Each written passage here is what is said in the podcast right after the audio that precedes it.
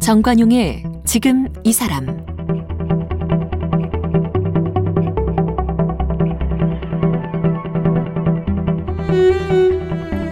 여러분 안녕하십니까? 정관용입니다. 이번 달은 이 4월 20일 장애인의 날도 있고 해서 장애인 아닌 그냥 사람입니다. 이런 주제로 장애인의 자립과 또 장애인 인권을 위해 활동하고 있는 분들 차례차례 만나봤죠. 장애학을 연구하는 김도현 연구활동가, 또 이 성인 장애인들의 평생교육기관인 노들장애인야학에서 오랫동안 교사로 활동했던 홍은전 인권기록활동가, 그리고 장애인 인권을 위해서 뛰는 국내 1호 공익변호사죠. 염형국 변호사, 그리고 법원에서 이 장애인 사법지원 연구반 활동을 해왔던 서울시립대학교 로스쿨 차성한 교수까지 이렇게 네 분을 만나면서 장애인들의 생활, 복지, 인권, 교육 등등을 위해서 우리가 해야 할 일이 여전히 많다, 이런 걸 느꼈는데요. 오늘은 이 네 분의 말씀 한 분 한 분 말씀이 다 귀해서 좀 기억했으면 하는 것들, 앞으로 우리가 실천해야 하는 것들 좀 모아서 스페셜 지금 이 사람으로 준비했습니다.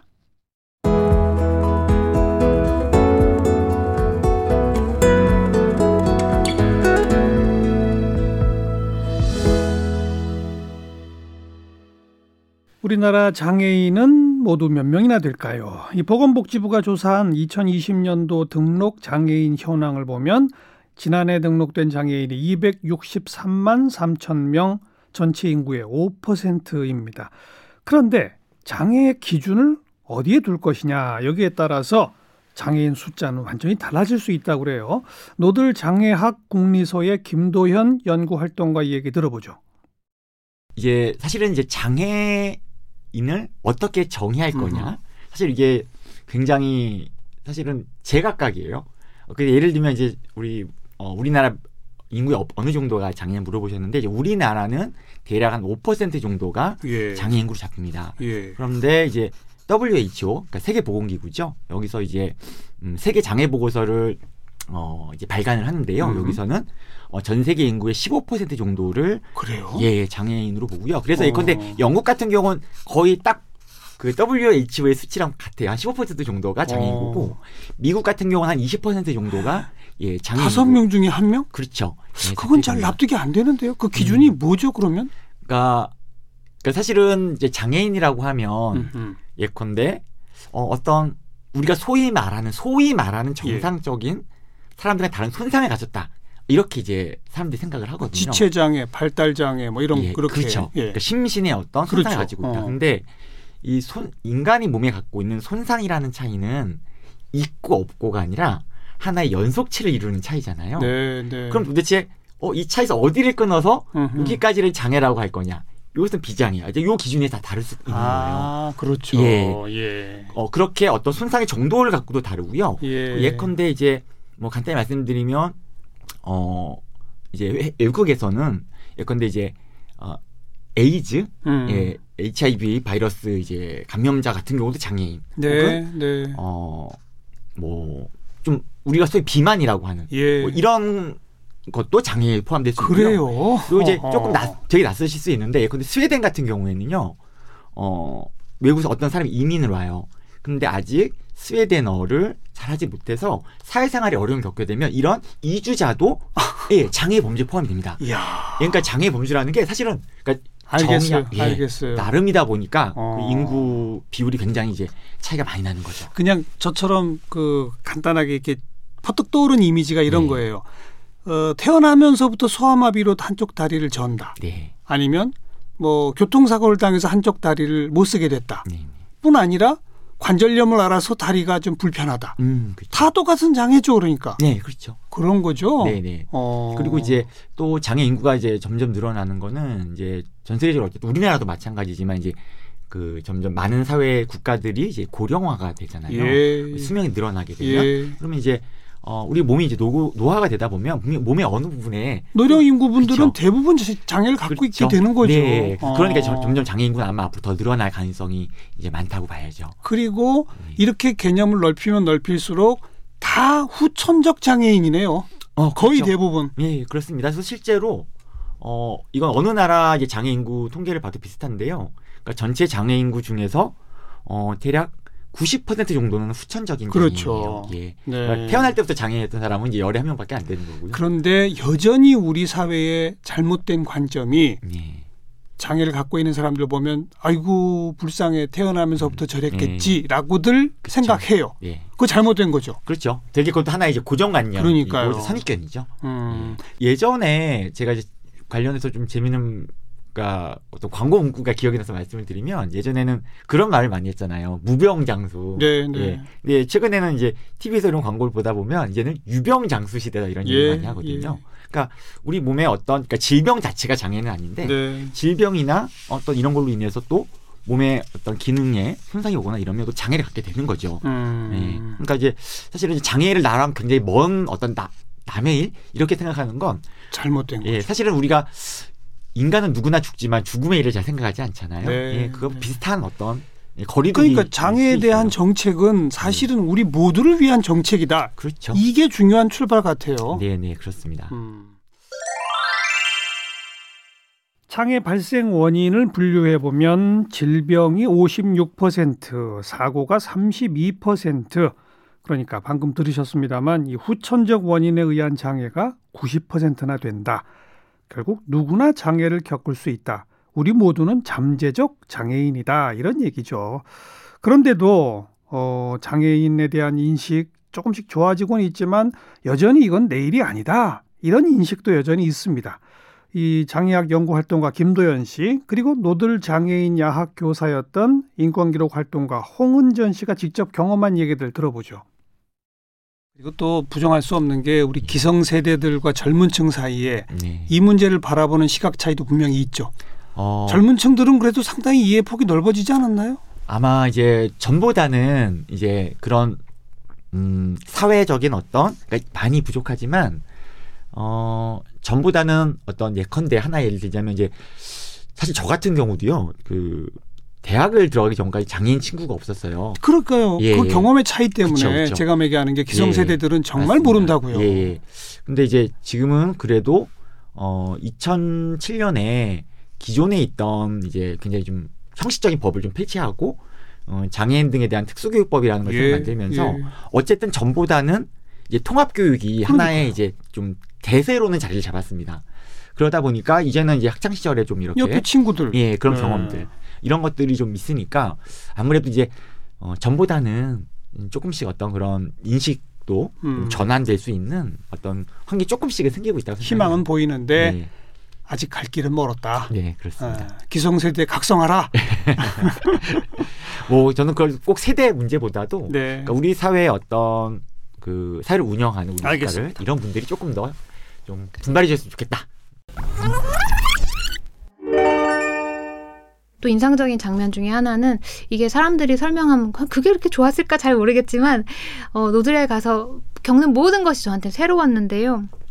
사회 문제를 깨닫게 되면서 새로워진 거죠. 네네 그렇죠. 그러니까 뭔가 하나가 이렇게 와장창창 저를 둘러싸고 있던 것이 무너졌는데 제가 이제 연극반 수업을 하고 있었어요. 제가 참관을 했는데 어느 중증 장애 여성 그러니까 그날 연극반에서 이제 선생님이 뭘 미션으로 주셨냐면 여러분 여기 레드 카펫이 깔려져 있습니다.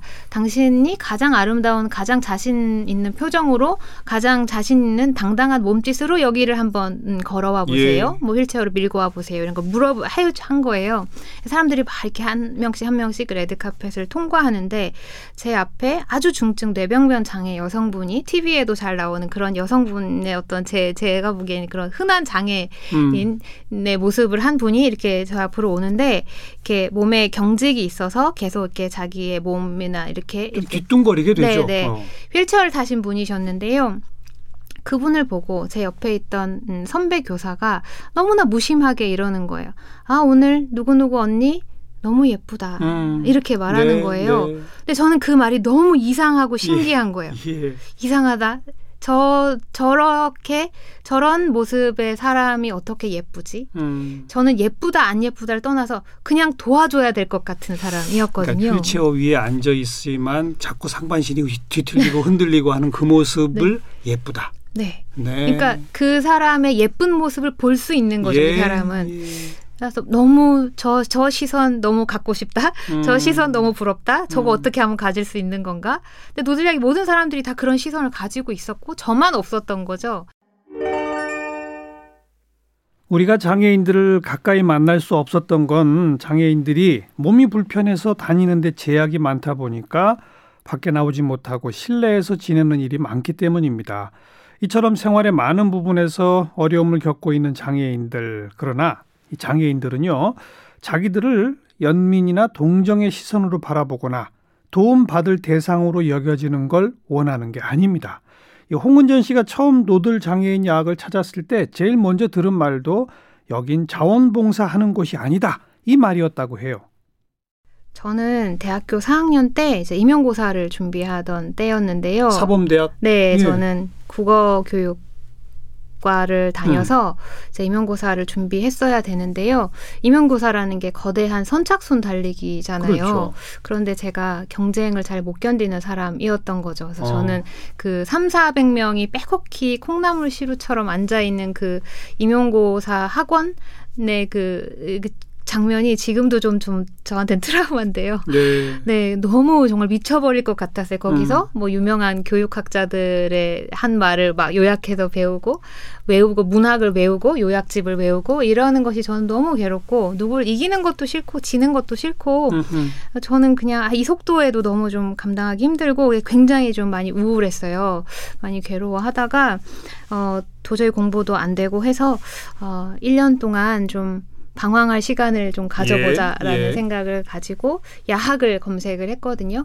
네, 그러니까 1년 동안 선생님은 되고 싶었는데 네네, 그 경쟁은 생활을. 내가 못 견디겠다. 네. 그래서 야학에라도 가서 가르쳐보자. 네. 좋아요. 네, 그렇게 해서 야학을 검색했는데 우연히 노들장애인 야학이 제 눈에 들어왔고요. 사실 저는 장애인의 장자도 모르던 사람이었거든요. 그러니까 그렇죠. 저는 특수교육에 관심도 없었고 사회복지 같은 것도 제 관심 영역이 아니어서 본인의 장애가 있는 것도 아니고. 네네. 제가 학교 다니면서 장애인 친구가 있었던 것도 아니고. 그래서 이왕 가는 거라면 좀 내가 배울 수 있는 곳이었으면 좋겠다. 이런 생각으로 노들야학을 처음 가게. 찾아갔어요? 네네. 처음 가게 됐어요. 가서 나 국어교사로 자원봉사 하겠습니다. 이런 거예요? 네네. 네. 그랬더니 뭐 저희는 봉사라는 단어를 좋아하지 않습니다. 이렇게 말하더라고요. 네. 봉사라는 단어가 이제 장애인에 대한 어떤 시혜와 동정적인 권력관계를 드러내는 것 같다라고 하면서 노들야학이 홈페이지에도 있는 말인데요. 그런 말이 있어요. 제가 굉장히 좋아하는 말인데 그런 문구가 있습니다. 당신이 만약 나를 돕기 위해서 이곳에 오셨다면 당신은 시간을 낭비하고 있는 것입니다. 그렇지만 당신이 여기에 온 이유가 당신의 해방과 나의 해방이 연결되어 있기 때문이라면 그렇다면 함께 일해봅시다. 이게 노들야학이 저한테 거는 말이었거든요. 누가 누구를 돕는 게 아니라 서로 같이 해방되며 함께 하는 것이다. 네. 예. 저는 이제 시간이 지나고 나서 알게 됐는데 저는 노들야학에 누굴 돕기 위해서 간 게 아니라 사실 제가 살려고 갔던 거고 살려고 기어 올라갔던 거고 거기 가서 정말로 제가 구원받은 느낌이에요. 네. 저도 역시 비장애인 사회에 비장애인 속도 경쟁 이런 사회에 끔찍하게 고통받았다고 생각을 하고 노들야에 갔더니 아무도 경쟁을 시키지도 않고 서로를 협력하고 연대하는 상대로 바라보는 그런 교육이 저한테도 굉장한 해방감을 줬던 것 같아요. 직접 들으신 것처럼 이 홍은전 씨는 노들장애인 야학에서 장애인들 가르치며 오히려 자기가 배운 게 더 많았다고 합니다. 특히 이 세상 편견에 당당히 맞서고 세상의 변화를 이끌어내는 주체로 활동하는 장애인들, 그들을 보면서 홍은전 씨의 삶에도 큰 변화가 생겼다고 해요. 처음에는 굉장히 재밌었고요. 나중에 힘들어졌죠. 한 7, 8년 있고 나서. 그래요? 그 처음에 뭐가 재밌었어요? 처음에는요. 뭐가 막 뭘 재미를 좀 설명하는 게 어려운데요. 모든 것이 새로웠어요. 그러니까 저는 장애인들이 되게 불쌍한 존재라고 당연히 생각을 했고, 제가 저기 가면 나는 좋은 사람들을 만날 수 있을 거야. 그러니까 장애인을 돕는 비장애인들은 다 좋은 사람일 거라고 저는 생각을 하고 이제 찾아갔던 것인데요. 그 모든 것이 새로웠어요. 그 노들야학은 저한테 제가 만났던 장애인들이 굉장히 충격적이었는데 그들이 겪는 현실이. 근데 지나고 나서 생각해 보니까 그 장애인의 현실이 너무 열악해서 내가 충격을 받았니 하면 그건 아니었던 것 같아요. TV에 많이 나왔으니까요. 저도 아니까 제 발로 찾아갔던 거죠. 그런데 내가 왜 뭐에 충격을 받았을까라고 생각을 해보면 그 장애인이 이렇게 사는 것은 문제야라고 말하는 그 존재들이 저한테 되게 충격적이었던 것 같아요. 네, 그러니까 저는 그걸 문제라고 생각해서 간 게 아니에요. 도와주러 간 거죠.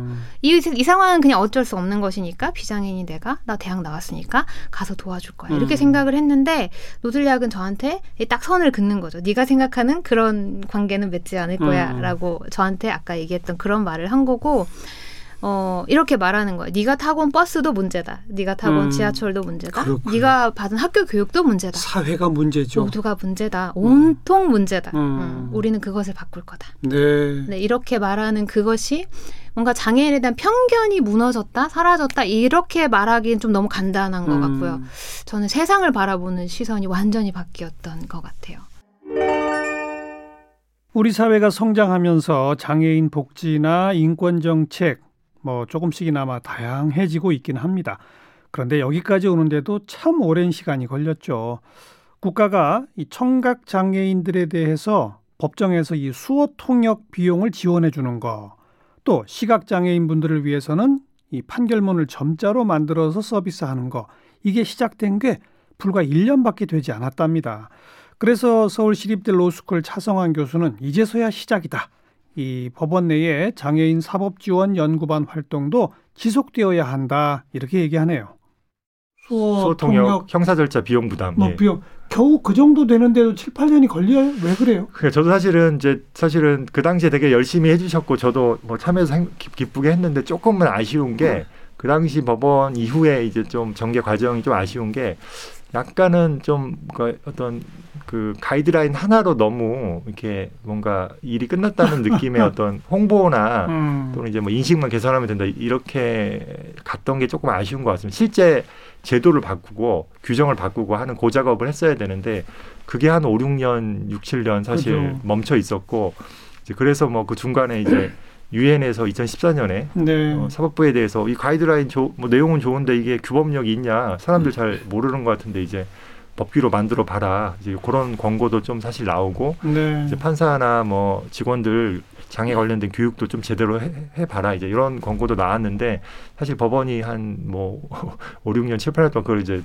조금 제대로 못한 건 맞습니다. 근데 이제 다행히 한 2019년 그 무렵부터는 다시 좀 논의가 시작된 거네요. 예, 2차 연구반이 또 만들어지고 하면서 어찌 보면 이제 제대로 된 첫 걸음 떼기 시작한 거 아니에요? 맞습니다. 본격적인 지금 그죠? 활동은 이제 시작이고 이제 다만 장애 사업지원 연구반은 이제 TFT 비슷하게 이렇게 기간을 가지고 한 거라 사실 2차는 이미 끝났습니다. 이제 가이드라인 내고 몇 가지 중요한 일 하고 끝나서 언제 또 3차가 될지 모르는데 이제 밖에서 또 여기 전문가분들이나 아니면 장애 단체나 시민 단체나 또 언론에서 3차 연구반도 빨리 만들어서 하라라고 얘기해 주시면 더 목소리를 내야죠. 네. 장애인들이 원하는 건 거창한 게 아닙니다. 장애인들도 지극히 평범한 일상생활을 할 수 있도록 각종 제도를 만들어달라 이거예요.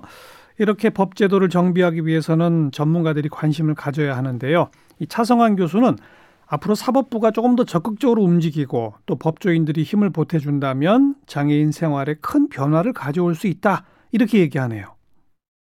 우리가 이제 장애인 문제 생각하면 한 20여 년 전부터 장애인 이동권 얘기 나오기 시작했고, 예, 맞습니다. 예. 그다음에 장애인 교육받을 권리 얘기 나오기 시작했고, 장애인도 직장을 가져야 한다. 이런 얘기들을 많이 합니다만 오늘 보니까 재판 과정, 사법 절차에서도 장애인에게는 특별한 조력이 필요하다. 그러다 보니 사법 절차뿐일까? 행정부서에 가서 민원 제기할 때, 또 쇼핑몰 가서 하나 사더라도 맞습니다. 사회 구석구석에 장애인을 위한 조력은 이제부터 시작돼야 되는구나. 그걸 판사들이 판결로 명할 수 있다는 거 아니에요? 그렇습니다. 그 적극적 구제 조치만 사실 활용하면 그러니까요. 말씀하신 이동권, 노동권, 뭐 교육권 엄청난 변화가 사실 또 가능하기도 합니다. 사실은 예. 미국에서도 실제로 그렇게 사법부가 장애인 권리 증진에 사실 큰 역할을 했고요. 예. 알겠습니다. 그나마 지금까지 많은 분들의 노력으로 장애인의 더 나은 생활을 위해 꽤 많은 제도와 법들이 만들어졌고 또 개정이 됐어요.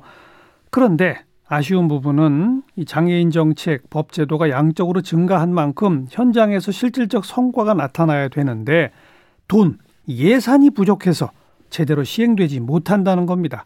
김도현 연구활동가의 얘기입니다. 우리나라 이제 경제 순위로 보면 이제 우리나라는 그죠 이제 10위, 뭐 11위 이런 이제 대국인데 장애 인권과 관련된 지표, 복지 수준 이런 걸 이제 OECD 한 34개국 정도가 가입돼요. 근데 비교를 해보면 사실은 되게 부끄럽게도 30위 안으로 들어온 건 거의 없습니다. 네, 그러니까 아주 단적으로 말씀드리면 우리나라의 그 장애인 복지 예산이 그러니까 OECD에서 가장 잘하는 나라가 아니라요. OECD 평균의 4분의 1 수준이에요.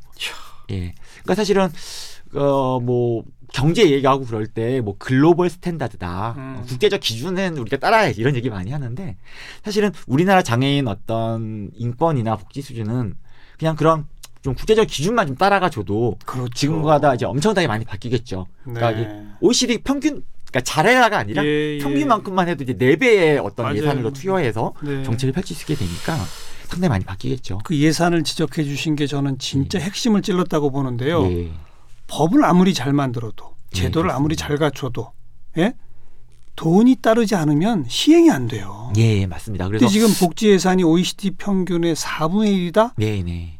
아직도 멀었네요. 예, 그렇습니다. 그래서 맨날 저희가 이제 2000년 이후에 사실은 이제 우리나라의 장애인 인권운동이 굉장히 많이 좀 대중화가 되고 정말 다양한 이제 법과 제도를 만들기 치열하게 정말 많이 싸웠어요. 그래서 이제 법과 제도는 그러니까 꽤 많이 있는 것 같아요. 그러니까요. 그런데 실질적인 이제 삶이 개선되지 않는 건 그 좋은 취지의 법 나름 예, 그다음 제도를 만들어놨지만 거기에 상응하는 예산을 중앙 정부도 그렇고 지자체도 그렇고 이제 투여하지 않기 때문이죠.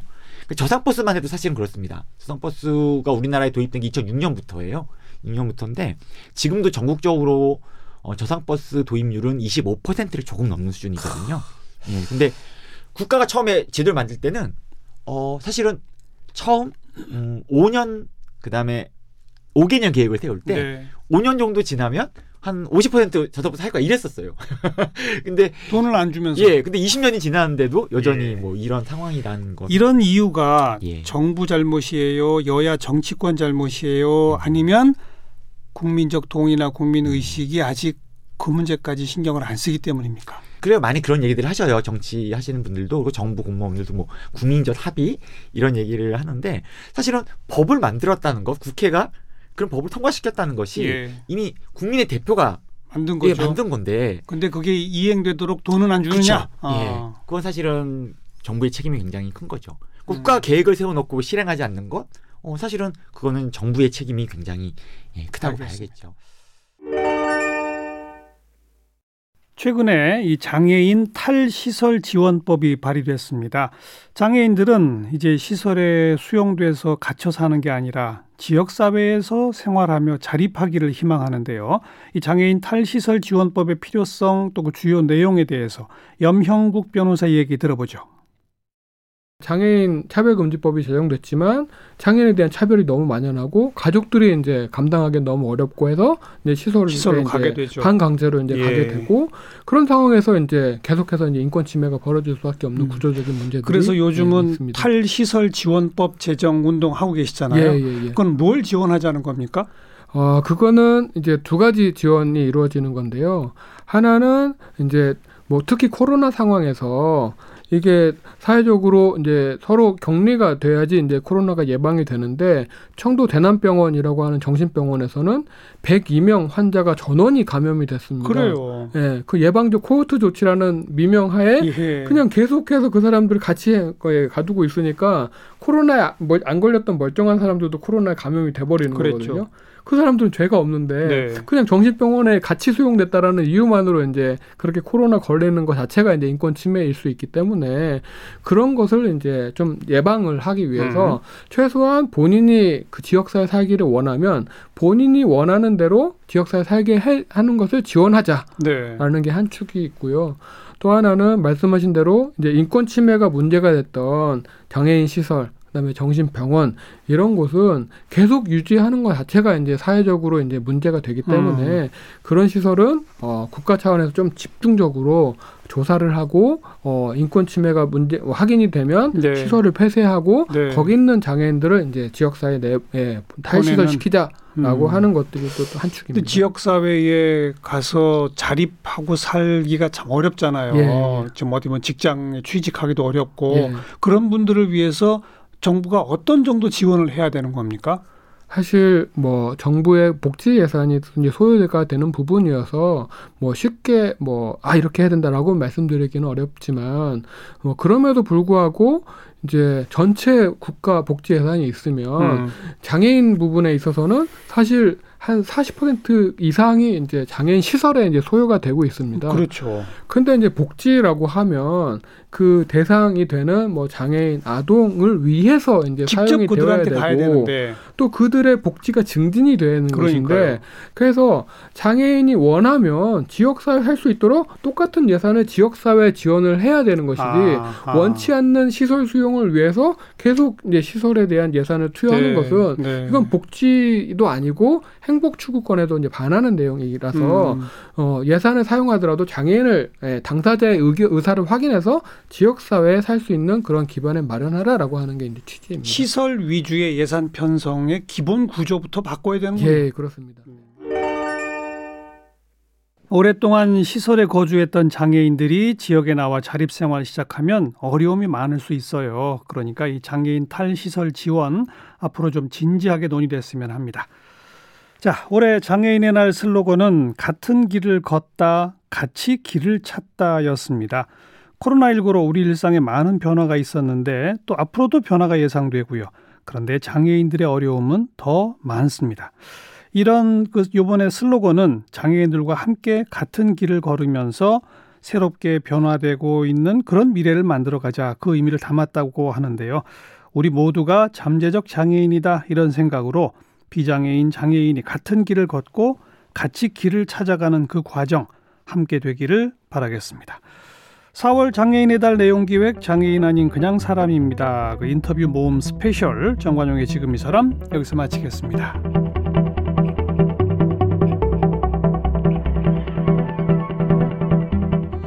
정관용의 지금 이 사람 인터뷰 주요 내용을 주제별로 모은 오늘 출연자들의 본방송 풀버전은 KBS 홈페이지와 모바일 콩, 다양한 팟캐스트를 통해 함께 하실 수 있습니다.